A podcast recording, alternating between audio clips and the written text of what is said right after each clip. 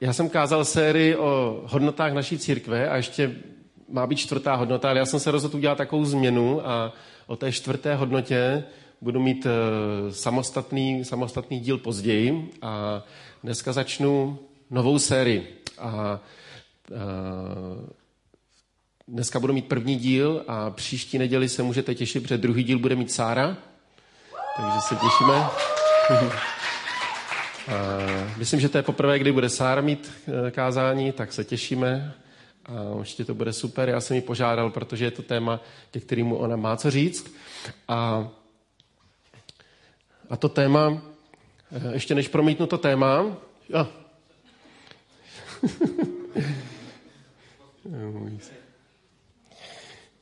Můj syn byl rychlejší.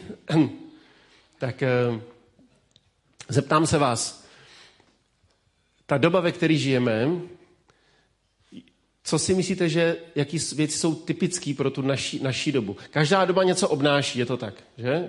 V každé době něco je obtížné, něco snaží, každá doba je nějaká. A kdybyste měli říct, jaká je ta doba, ve které žijeme, tak jak byste, jak byste ji nazvali? Já vím, že to nebude jedno, jedna věc, jedno slovo, ale jak byste popsali svět, ve kterém žijete, dobu, ve které žijete? Chaos, rychle přemíra informací? Uspěchaný, Pepa? Chemická? Uh, jo, všechno je chemický. Jo. Jo, as, jo, asi jo, no. Z toho vznikají zase ty naše nemoce, ty, ty, nevíme ani z čeho, že jo, nárůst alergií a všeho možného. Eh, nějak to souvisí asi s tím znečištěním máme, máme pohodlí, no to je jako, my jsme říkali sami negativní věci, že, ale my se máme velmi dobře, my se máme nejlépe z, ze všech generací, které byly před námi z hlediska životní úrovně, dostupnosti základních věcí pro život. A...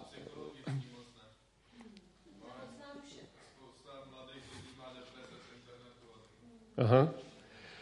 No tak buď to si přečetli, o čem budu kázat. Eh, já chci mít já chci mít tři díly o tématu, který považuji za velice důležitý. A, a to je téma, jak v té naší době, ve které žijeme, si zachovat zdravou duši. Jak si zachovat ten, to, to naše vnitřní já, našeho vnitřního člověka, toho vnitřního štěpánka, který se tam vevnitř schovává, nebo rudánka, jak ho zachovat živýho a zdravýho. A uh, já jsem, když jsem připravoval tu sérii už nějaký čas, tak jsem se snažil trochu víc o tom číst a nechci vás unavovat statistikama, ale jenom jednoduše můžeme říct, velice stručně, že pro tu naši dobu je typický obrovský nárůst duševních onemocnění, eh, strachu, úzkostných stavů, depresivních stavů. Tak vždycky byly duševní nemoci, že? To vždycky v historii máme záznamy, byli lidé, kteří měli duševní nemoce, lidi, kteří byli úplně, jako, ne, nebyli schopni sami žít, fungovat, museli být někde zavření. To, to se dělo vždycky. Ale pro tu naší dobu je typické něco, co dříve nebylo a zrychluje se to posledních 20 a možná ještě nejvíce posledních 10 let se to, se to velice jako zrychluje a zintenzivňuje. Uh, jo, to je ta doba naše. Jo? Musíš všechno zvládnout, tolik toho je, tolik, všechno, co jste říkali, ještě byste mohli deset věcí přidat. Jo? Uh, hodně informací, hodně, hodně věmů, strašně moc věcí, které musíte zpracovat ve vašem mozku, vyhodnotit, strašně moc balastu, který vás přehlcuje, přehlušuje, uh, brání vám se soustředit na to, na čem v životě vlastně skutečně záleží, protože některé věci jsou možná 2000 let podobné v našem lidském prožívání. Lidé pořád se milují nebo nenávidí, pořád mají vztahy, pořád se berou, pořád mají děti, pořád vychovávají děti, nějak se potřebují uživit. Některé věci jsou stejné, ale nám to brání se soustředit na čem vlastně v životě, v životě záleží. Já vám ukážu jenom jeden jednoduchý graf a mohu vám tady ukázat jich desítky a není to psychologická přednáška. Tohle Tohle to je míra nárůstu. Od roku udělali dva průzkumy, 2017 a 2021, protože zajímalo, jak po covidu eh, jak se zvedly, zvedla míra duševních onemocnění a depresí. Jo? A já myslím, že kdybychom tam přidali rok 2022, tak by, to, tak by to, to bylo podobné, možná by ta křivka trochu stoupala méně, méně strmě. A vidíte, že to není něco, co se týká jako jednoho nebo dvou procent. Jo? Že když se pak zeptají lidí, kdo z nich prožívá úzkostné nebo depresivní stavy, tak zjistí, to je ta modrá čára, že z nějakých, já nevím, 7% to, to skočilo přes, přes 20%. Samozřejmě to nejsou všichni lidé, kteří by byli někde u psychiatrů, kteří by všichni brali léky. To jsou lidé, kteří takhle sami sebe vnímají, takhle prožívají svůj, svůj život, ty situace a říkají, já mám, já, já mám, já mám úzkosti, já mám, já mám těžký, těžký stavy. Tohle je, tohle je číslo ze Spojených států, nevím, jestli jste to zachytili, ale ve Spojených státech se mluví teď v posledních letech o něčem, co nazývají opiátovou krizí nebo opioidní krizí. A to z toho důvodu, že tam strašlivým způsobem zrostl počet zemřelých na předávkování. V tom jsou samozřejmě i lidé, kteří užívají drogy a tak dále, ale tím, ten, ta hlavní příčina je, eh, je lék, který je návykový a který se jmenuje fentanyl a, a plus související další látky.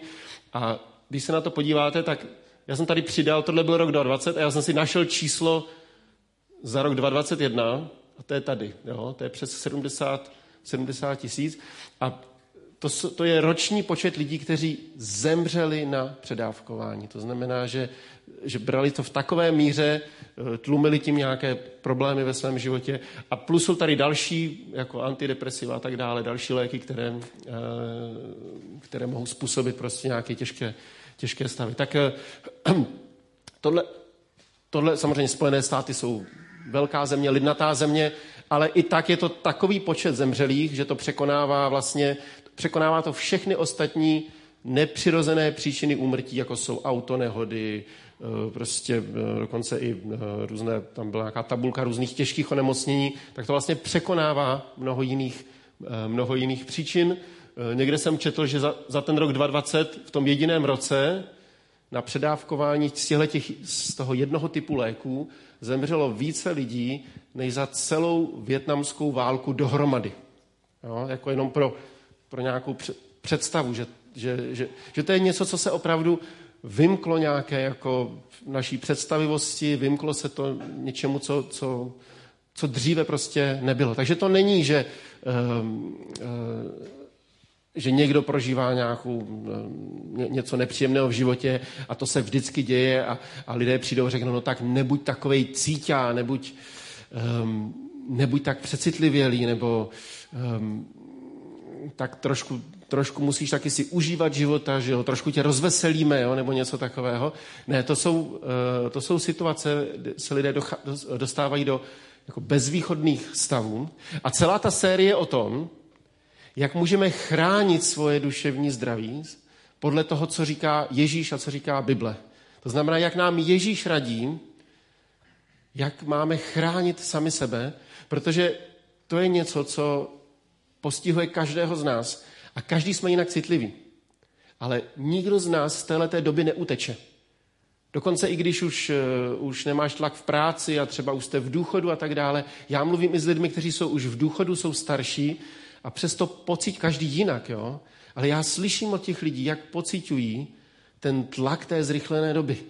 Ten, ten stres a ten, ten, tu přemíru těch informací a, a ten, Lenka říkala, chaos, jako jo, někdy prostě, jako jak se v tom všem vyznat. A někdy je to tolik na naší duši, na náš, na náš mozek a na naší mysl, že nás to zkrátka přemáhá. A uh, já bych chtěl říct pár takových věcí, než půjdeme, než půjdeme do Bible.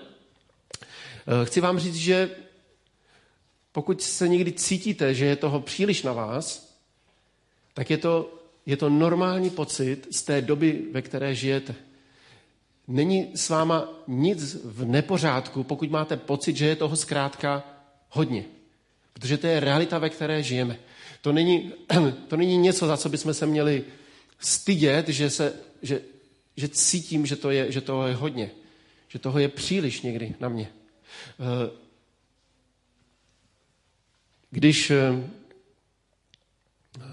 když se podíváte na to, co prožíval sám Ježíš, tak zjistíte, že Boží syn Ježíš Kristus, náš pán, ten, o kterém je napsáno, že byl plný moci, že byl plný ducha svatého.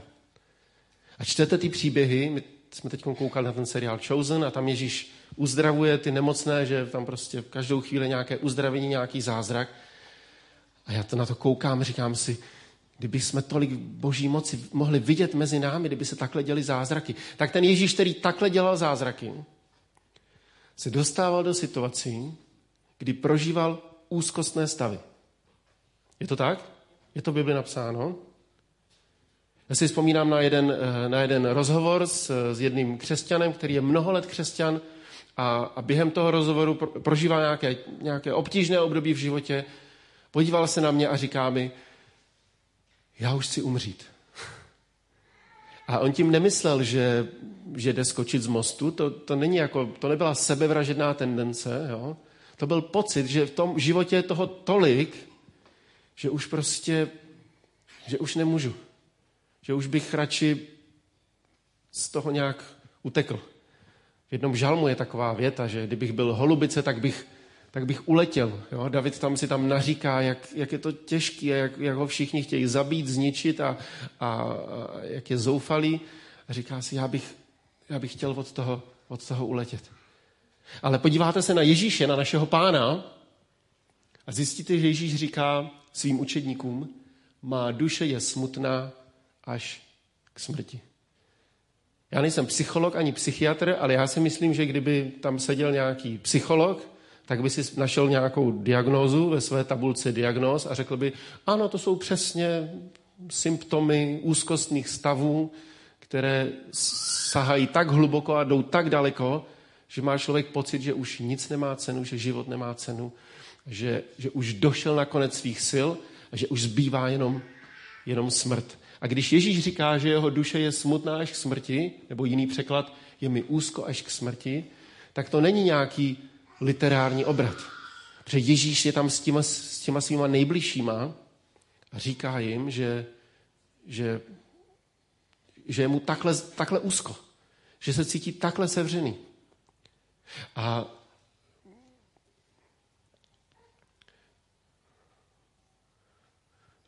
a když když čteme tu větu, kdy Ježíš říká, že je mu úzko až k smrti, tak eh, to, co je podstatný, tak jako vždycky, když čteme Bibli, tak je kontext, v jakém Ježíš říká tu větu.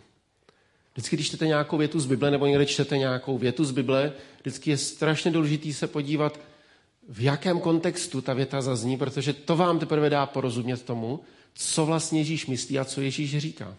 A je velice zajímavé se podívat na to, do, do té 14. kapitoly Marka. Pokud máte Bible, tak si tohleto najděte. To bude jediný úsek, který dneska budeme uh, rozebírat. Jo? A půjdeme ale postupně celým tím úsekem.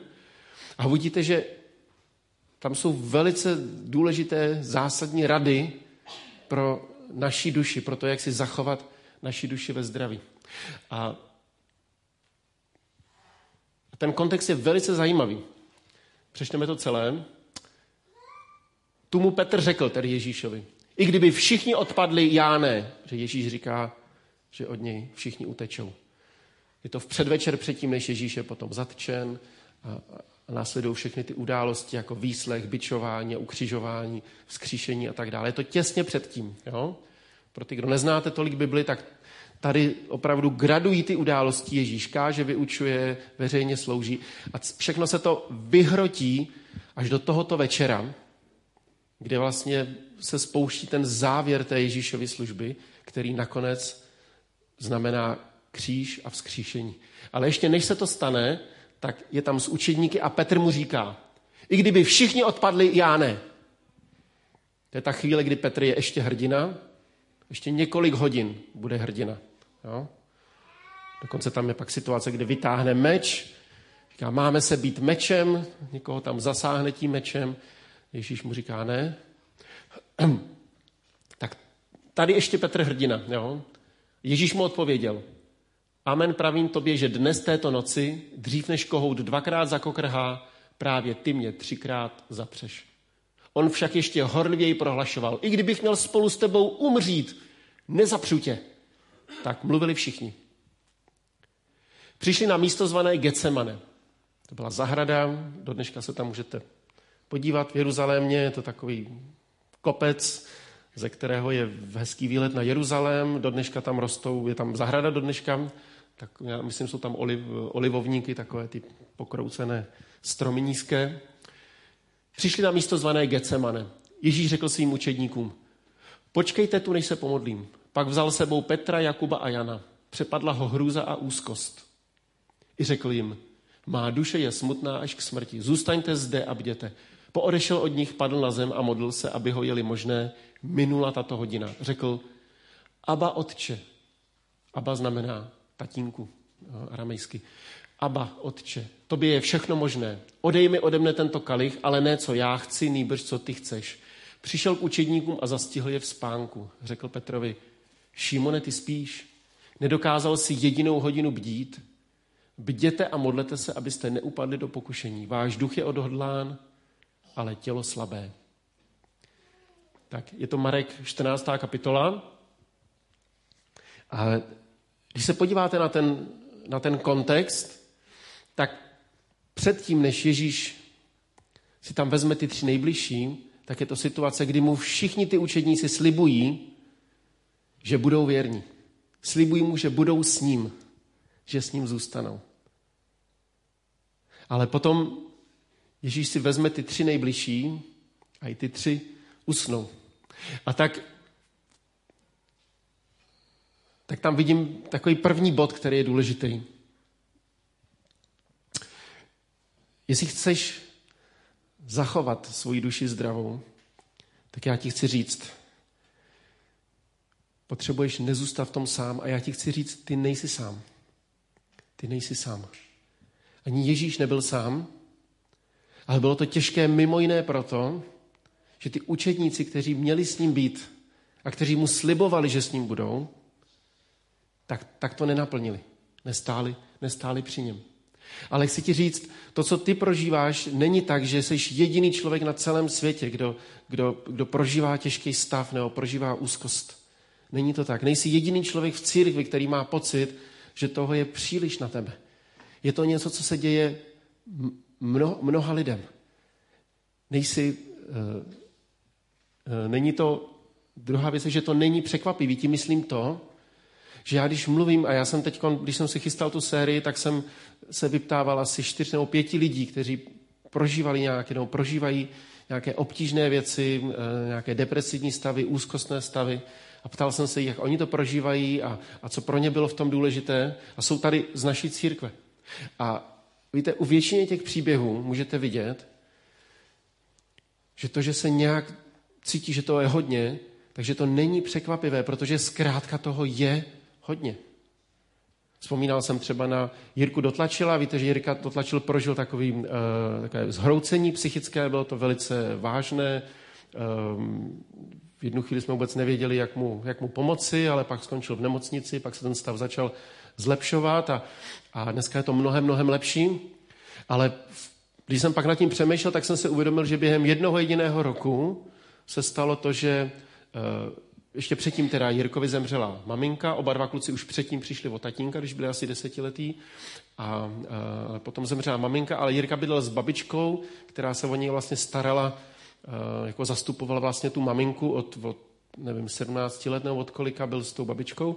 A babička stárla, on, Jirka se o ní ještě staral, chodil do ní, za ní do nemocnice. A pak během jednoho roku se stalo, že ta babička už zemřela, byla v velice pokročilém věku, jeho brácha Martin vlastně ve stejným, ve stejným roce se oženil a odstěhoval se z Ústí, takže vlastně ten jeho, ta nejbližší rodina, kterou tady ještě měl, od tatínka přišli, maminka zemřela, teď babička zemřela, Martin se odstěhoval, ve stejné době Tesko končilo, Jirka tam pracoval a najednou věděl, že nevím, za tři měsíce nemá práci a Eh, teď ještě vím, že byly čtyři věci, teď si nespomenu tu čtvrtou.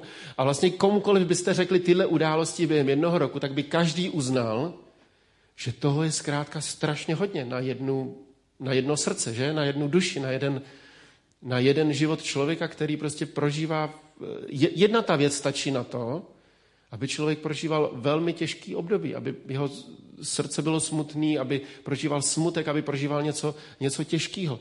A a takhle, když, když znám ty příběhy mnozí z vás, který něco prožíváte, tak u každý z těch věcí bych, jsou situace, kde nevíme, ale většinou se na to podívám a řeknu si, to je vlastně, to vlastně není překvapivý, že se tak cítíš, protože je toho zkrátka hodně na tebe. Takže neber si, že to je něco, že, že, že s tebou je něco v nepořádku, že ty jsi jediný divný nebo jediná divná, jestliže prožíváš nějaký, nějaký těžký dny a těžký, těžký chvíle. Jednoduše, každý jsme jinak, jinak stvoření, jinak stavěný. Někdo je citlivější, někdo více, někdo méně. Ale u každého toho příběhu já prostě vidím, že toho je objektivně hodně. A, ten, eh, a u toho eh, muže, který mi řekl, já už si umří, tak já, když jsem se podíval na tu jeho situaci, tak já jsem dovedl pochopit, proč se tak cítí. Protože jednoduše toho bylo tolik na tu jednu duši, že, že měl pocit, že už, že, že, že už nemůže dál. Ale půjdeme dál, protože Ježíš nám nabízí z toho, z toho východisko. Nevymýšlíš si a nejsi blázen. Ne, není to něco, co, pokud ti lidé nevěří a říkají ti, ale prosím tě, ty to moc přeháníš, ty jsi moc přecitlivělá, ty z toho děláš nějakou vědu. Podívej se, lidi vždycky museli to nějak zvládnout. Lidi to vždycky museli zvládnout. Každá generace má něco. Ale ta naše generace má tohleto speciálně, co dříve nebylo. A zvlášť pokud jste trochu starší, tak jste prožívali nějaké těžké věci v, v předchozí generaci, v předchozí době, za komunistů, já nevím, všechno možné. Ale prosím, vezměte na vědomí, že mladí lidé, kteří dneska dospívají, vyrůstají v jiném světě a čelí takovým věcem, které drtí jejich nitro. Prostě to tak je. A my potřebujeme být jim pomocí, potřebujeme je, je podepírat, modlit se za ně, pozbuzovat je, stát při nich. A nejsi blázen. Pokud prožíváš úzkost nebo, nebo, nebo, nebo situace, kde, kde nevíš kudy kam. A já ti chci říct, mnoho lidí tady v církvi má někdy situace, kde, kde prožívá velice silnou úzkost. Já vůbec nejsem depresivní typ, já jsem takový splachovací, jako uh, opravdu mě rozhodit z míry, to už musíte jako hodně mě vytočit. A to se povedlo zatím jenom málo komu. Jo? Někteří, někteří členové mé rodiny se hlásí, ale... Takže já si myslím, že jak jsem nastavený a jak jsem nějak vyrůstal, tak jsem poměrně jako odolný a prostě vydržím hodně. Jo? Lidi mě různě podvedli a lhali mi a, a urážili mě a tak dále. Mně se to příliš jako nedotýká. Nejsem typ, který by se to příliš bral osobně. A přesto si úplně živě pamatuju situace, kdy já, e, pastor, se probudím uprostřed noci, nemůžu usnout, jsou dvě hodiny ráno, a přepadne mě taková úzkost, že musím vstát z postele, chodím po bytě a mám pocit, že, že už nic nemá cenu v životě. A těžko vám to umím vysvětlit jinak, než že v tu chvíli mám pocit, že hnedka ráno podávám rezignaci z, ze své práce, z místa pastora, na všechno, na všechno se můžu vykašlat, protože všechno je k ničemu. Takhle mi tluče srdce, klečím tam někde na kolenou, říkám si, co se, co to děje? Já jsem se zbláznil, nebo co, co se mi děje? A ještě navíc se to, se to děje třeba i v době, kdy se mnoho věcí daří. Jo? Takže by někdo mohl říct, prostě, teď, teď lidí přibývá, církev roste, co, by, co bys ještě chtěl v životě, člověče? Máš ženu, děti, zdraví, ty vůbec nevíš, co jsou to stresy, jako máš práci, máš peníze, bydlíš si v baráku, jezdíš si autem, ty vůbec nevíš, co to jsou, co to jsou nervy. Ale já nejsem ty, ty nejsem já. Ten druhý člověk nepotřebuje srovnávání s někým jiným. Ty nevíš, co cítí ten druhý člověk. Ty nevíš, kolik síly ho stojí někdy prostě ráno vstát z postele, vyčistit si zuby a udělat, udělat snídani. A lidé, kteří prožívají nějaké takovéhle stavy, tak mi říkali, že vstát ráno z postele byl ten největší výkon, ke kterému se museli přinutit a to je vyčerpalo na, na půl dne. Tak to ne, ne, nebudeme to schazovat, že to někdo prožívá, ale budeme hledat to řešení, které nám Ježíš nabízí. Takže nevymýšlíš si, není to překvapivý a nejsi sám.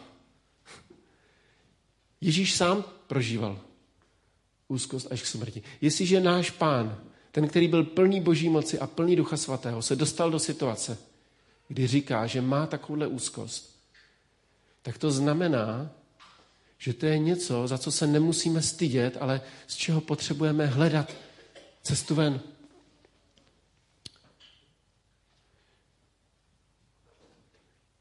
Tak. Takže Ježíšovi učedníci slibují, že ho neopustí. Ježíš sebou vzal tři nejbližší učedníky. Eh, pokud prožíváš něco těžkého, chci si zachovat svoji duši zdravou, potřebuješ kolem sebe nějaký úzký okruh lidí, kteří budou stát při tobě. Ježíš měl svoje učedníky, ale pak si vzal ještě ty tři, protože některé věci potřeboval sdílet jenom s těma třema. A já ti chci říct, potřebuješ ve svém životě nějakého Petra, nějakého Jana, nějakého Jakuba. Aspoň jednoho z nich, aspoň Petra. I když někdy toho Petra nejradši by pán Ježíš proplesknul, že? Skoro jako by mu řekl, nevíš, co mluvíš. To tam bylo, to, to, se, to se stalo těsně předtím. Kdy Petr říká, nikdy bych tě neopustil. Jo? Ale tohodle Petra si Ježíš vzal do té zahrady s Janem a s Jakubem a říká, modlete se, protože já teď potřebuju, abyste byli se mnou. Já ti chci říct, jestli pán Ježíš potřeboval tohodle Petra, který byl někdy na pár facek, jako jsem já nebo kdokoliv z nás, potřeboval ho tam mít v té zahradě a žádal ho, aby se za něj modlil. Jestli je to Ježíš potřeboval, nepotřebuješ to ty a nepotřebuju to já. Nepotřebuješ té své gecemanské zahradě mít aspoň jednoho nebo dva nebo tři nejbližší lidi, kteří se budou modlit. A on jim říká, zůstaňte zde a bděte. Pamatujete si, když byla sametová revoluce, jak byly nápisy, já jsem šel po Praze a tam bylo lidé bděte. já jsem si říkal, co to heslo má znamenat, do dneška vlastně nevím, jako jo. lidé bděte. No. Ježíš po nich chtěl zkrátka, aby tam s ním byli. A byli vzhůru. Byli vzhůru. Jinak to slovo má trochu širší význam vlastně. na to hezky zachycuje, protože tam je keep watch. Protože to, to slovo v řečtině znamená nejenom bdít, ale taky jako strážit. Jako ten strážník, který v noci nespí a drží tu hlídku. To znamená, že on nejenom, že jako on jako ještě neusnul, ale že on je schopen hlídat. A ty potřebuješ někoho, kdo bude se spolu s tebou modlit. Kdo bude při tobě. Víte, Ježíš nepotřeboval, aby někdo mu vysvětloval, jak to s ním je. Nepotřeboval rozebírat celou noc v Gecemanské zahradě. Jeho psychický stav. Někdy jsou chvíle, kdy je potřeba jít k nějakému odborníkovi, jít k psychologovi, k psychiatrovi, najít si terapeuta. Je to velký problém, že těch lidí je málo, Eh, udává se, že aby bylo dostatek terapeutů v populaci, takže by mělo být, jsou odhady, že mělo být asi 40 až 50 terapeutů na 100 tisíc obyvatel, myslím, 40-50 na 100 tisíc. V Německu jich mají asi 60, v Holandsku asi 100 na 100 tisíc obyvatel. Víte, kolik máme v Čechách terapeutů na 100 tisíc obyvatel? Sedm sedm. Tak eh, nebudeme si stěžovat, co je všechno špatně, jak systém nefunguje, ale jenom to ukazuje, že ta potřeba je veliká, kež by tam mohli být křesťani další, kteří budou dělat tuhle práci. Je to veliká, veliká potřeba. Ale Ježíš od těch učedníků nepotřeboval psychologický rozbor. Aby si stál při někom, k tomu nepotřebuješ být psycholog, rozumíš? Lidé nepotřebují tak moc tvoji radu, jako to, že budeš s nima a budeš se za ně modlit. Je, děkuji moc, Janí. To je možná to nejdůležitější z toho celého dnešního dílu. Lidé nepotřebují tak moc, aby si jim byl psychologem. Já tomu nerozumím, já, já na to nemám vzdělání, já, já nevím, co mu mám poradit. Myslíš, že jako pastor já vím, co poradit na, úzkostnou, na úzkostný stav? Většinou nevím. Ale vím, že ten člověk potřebuje, aby si, aby si byl při něm. Ježíš po nich nechtěl nic, nic víc, nic složitýho, nic světoborného. Nechtěl po nich argumenty vysvětlování a už vůbec ne obvinování, že je to někdy křesťani, že přijdou a říkají, kdyby se víc modlil Ježíši, tak by na tebe takováhle úzkost nedopadla. Nebo kdyby si byl více s duchem svatým v té boží přítomnosti. Směšné, že? Kdo byl víc s duchem svatým než Ježíš? A přesto tenhle Ježíš, náš pán, plný ducha svatého, říká, buďte tady a chci po vás jenom to, abyste byli vzhůru a byli se mnou, abyste se modlili.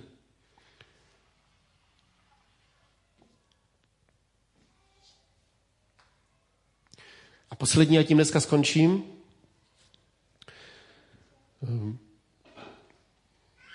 V závěru toho textu, který jsme četli, jestli to máte v Bibli a můžete to sledovat, jediná papírová Bible. To budeme za to dávat uh, hvězdičky normálně.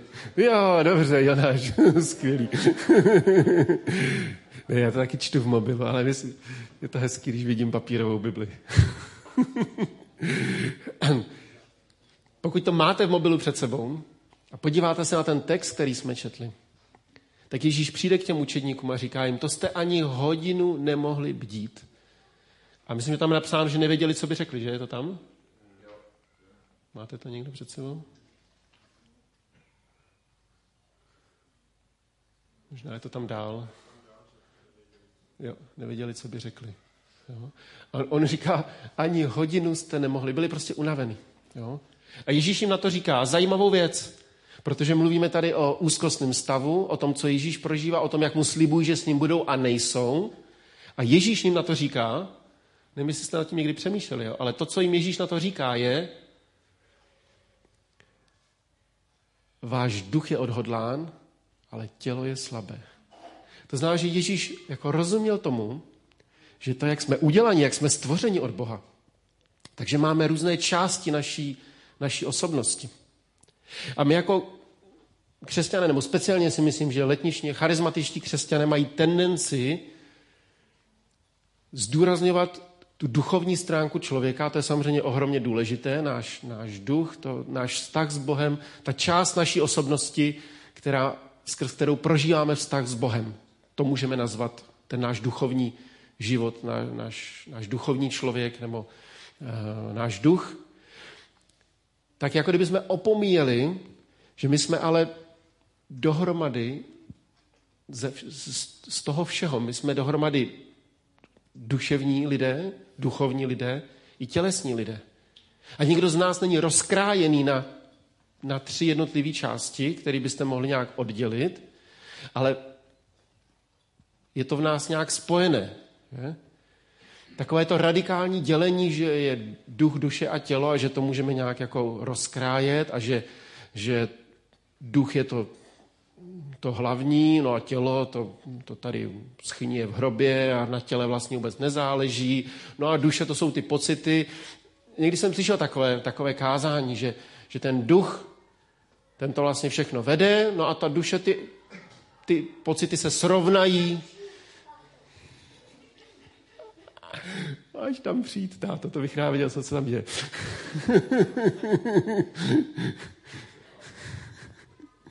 Máš ho sundat z lustru, tatínku.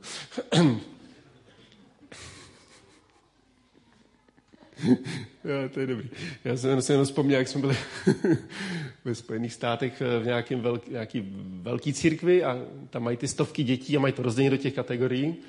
A potom tam během bohoslužby, a to dítě dostane číslo a bez toho čísla to nevydají a potom během bohoslužby tam naskakují čísla těch dětí, který si tam musíte jít jako buď srovnat, nebo odvést, nebo utišit, nebo něco. Takže jsou chvály a tam naskakuje prostě 307, 307. a tatínek se zvedne a jde si sundat svoji 307 z lustru do, tě, do dětské místnosti. Ne, tak tak daleko ještě nejsme. Jo nějaké radikální dělení, že prostě e, duch je všechno a tělo prostě na těle nezáleží. To, to vůbec není biblický pohled. To, tohle se dostalo mimochodem do křesťanského myšlení z řecké filozofie. Jo? To, o tom bychom mohli mít celou, celý seminář, jak to vzniklo a proč to tak je. Ale biblický pohled je, že jsme je, jednota a máme nějaké složky naší osobnosti. Ale pořád jsi to ty. Je to, je to spojeno, je to propojeno. A to znamená, že tělesné věci ovlivňují duševní věci, duševní věci ovlivňují duchovní věci a naopak. A některé, některé tělesné věci mohou mít veliký vliv na tvoje prožívání, na tvoje emoce i na tvůj duchovní stav. Takže my se všema našima duchovníma řečma někdy dopadáme na to, že, že nemáme dostatek spánku a dostatek odpočinku v době, kdy prožíváme zvýšený tlak. A jsme podráždění a, a, a, a říkáme, já mám útoky hrozný.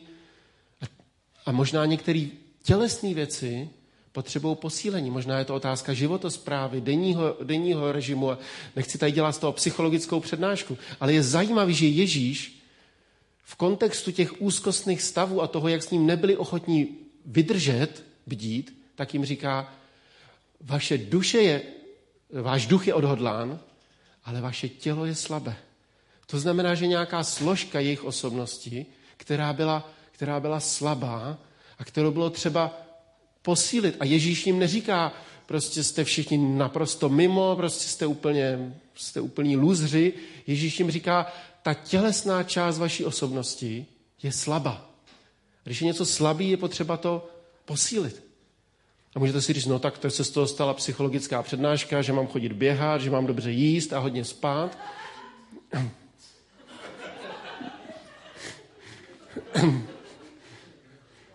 Ty rozesmál, že máš dobře jíst, nebo?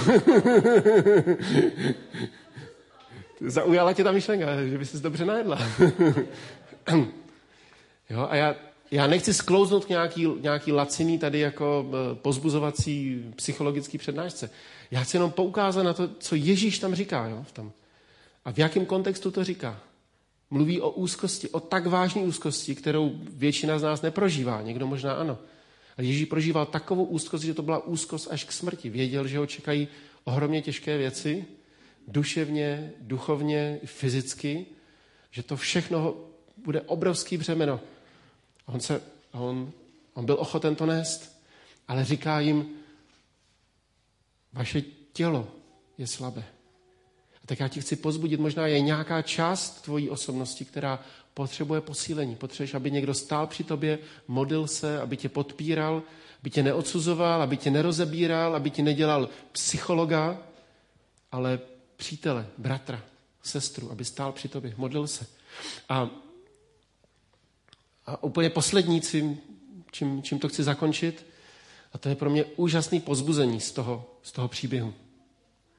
Protože Ježíš, když jde na ty kolena, tak se modlí. A co říká Ježíš v té modlitbě? Co říká Ježíš v úzkostném stavu? Psycholog by si to zapsal, že posadil by si ho na pohovku, řekl, tak mi řekněte, jak se cítíte. Někdy nám pomůže s někým to sdílet, někdy pomůže psychologická pomoc, rada. Já to vůbec, jako, já jsem pro pomoc profesionálů, když je to potřeba. Vůbec to ne, nesnižuju. Ale stejně, stejně, tam, kde Ježíš čerpal sílu, bylo, když na kolenou řekl, Otče, ty můžeš všechno. Ježíš nakonec klekl před svým otcem a řekl, můj život je tvůj, já ti patřím. Co tam Ježíš říká? Ne moje vůle, ale tvoje vůle. To úplný vydání do božích rukou, kdy řekneš, bože, já na to nezvládám, já už nemám sílu, já už nevím kudy kam, ale já ti patřím, já jsem tvůj, můj život je ve tvý ruce a otče, ty můžeš všechno. Ty můžeš všechno v mém životě. Patřím ti, můj život je tvůj. To je základní východisko k tomu, aby člověk mohl, mohl postupně výjít z toho, z toho stavu. Aby se posílila ta vaše, ta vaše duše. Tohle je taková hygiena křesťanského života. Že znovu a znovu se ujišťujeme, že patříme Bohu. Protože co jiného v tomhle světě? Tom světě chaosu a, a zmatku a, a přemíry informací a sociálních sítí a všeho, co se na nás valí. Co jiného, než svěřit opravdu náš život do božích rukou. Pokud si nikdy ještě neudělal v životě takový rozhodnutí a přemýšlíš vůbec nad tím, co si z toho vybrat a říkáš si, co to znamená jít za Bohem, nejde to říct jednou větou, ale chci ti říct, je to úžasná úleva svěřit svůj život opravdu skutečně do božích rukou. Říct, bože, já tolik věcí nevím, tolika věcem nerozumím. Já jsem pastor už spoustu let a můžu ti říct, čím dál méně rozumím některým věcem v životě. Prostě to tak je. Život je složitý a doba je složitá. Čím dál častěji se mi stává, že při nějakém rozhovoru nevím, co mám říct tomu člověku. Tak, tak někdy mlčím, říkám, budeme se modlit, nevím, nevím, jak bych ti pomohl. Moc mě to mrzí, co prožíváš, ale nevím, nevím, co, co bych pro tebe v tom mohl udělat, ale jestli je něco, co bych mohl udělat, tak mi to řekni, já to rád, já to rád pro tebe udělám. Možná potřebujeme být jenom s někým bdít, jako v té gencemanské zahradě. Ale to svěření života Bohu je úžasná úleva. Je to základ duševního zdraví. Je to základ um, zdraví, zdraví duše pro tvůj život.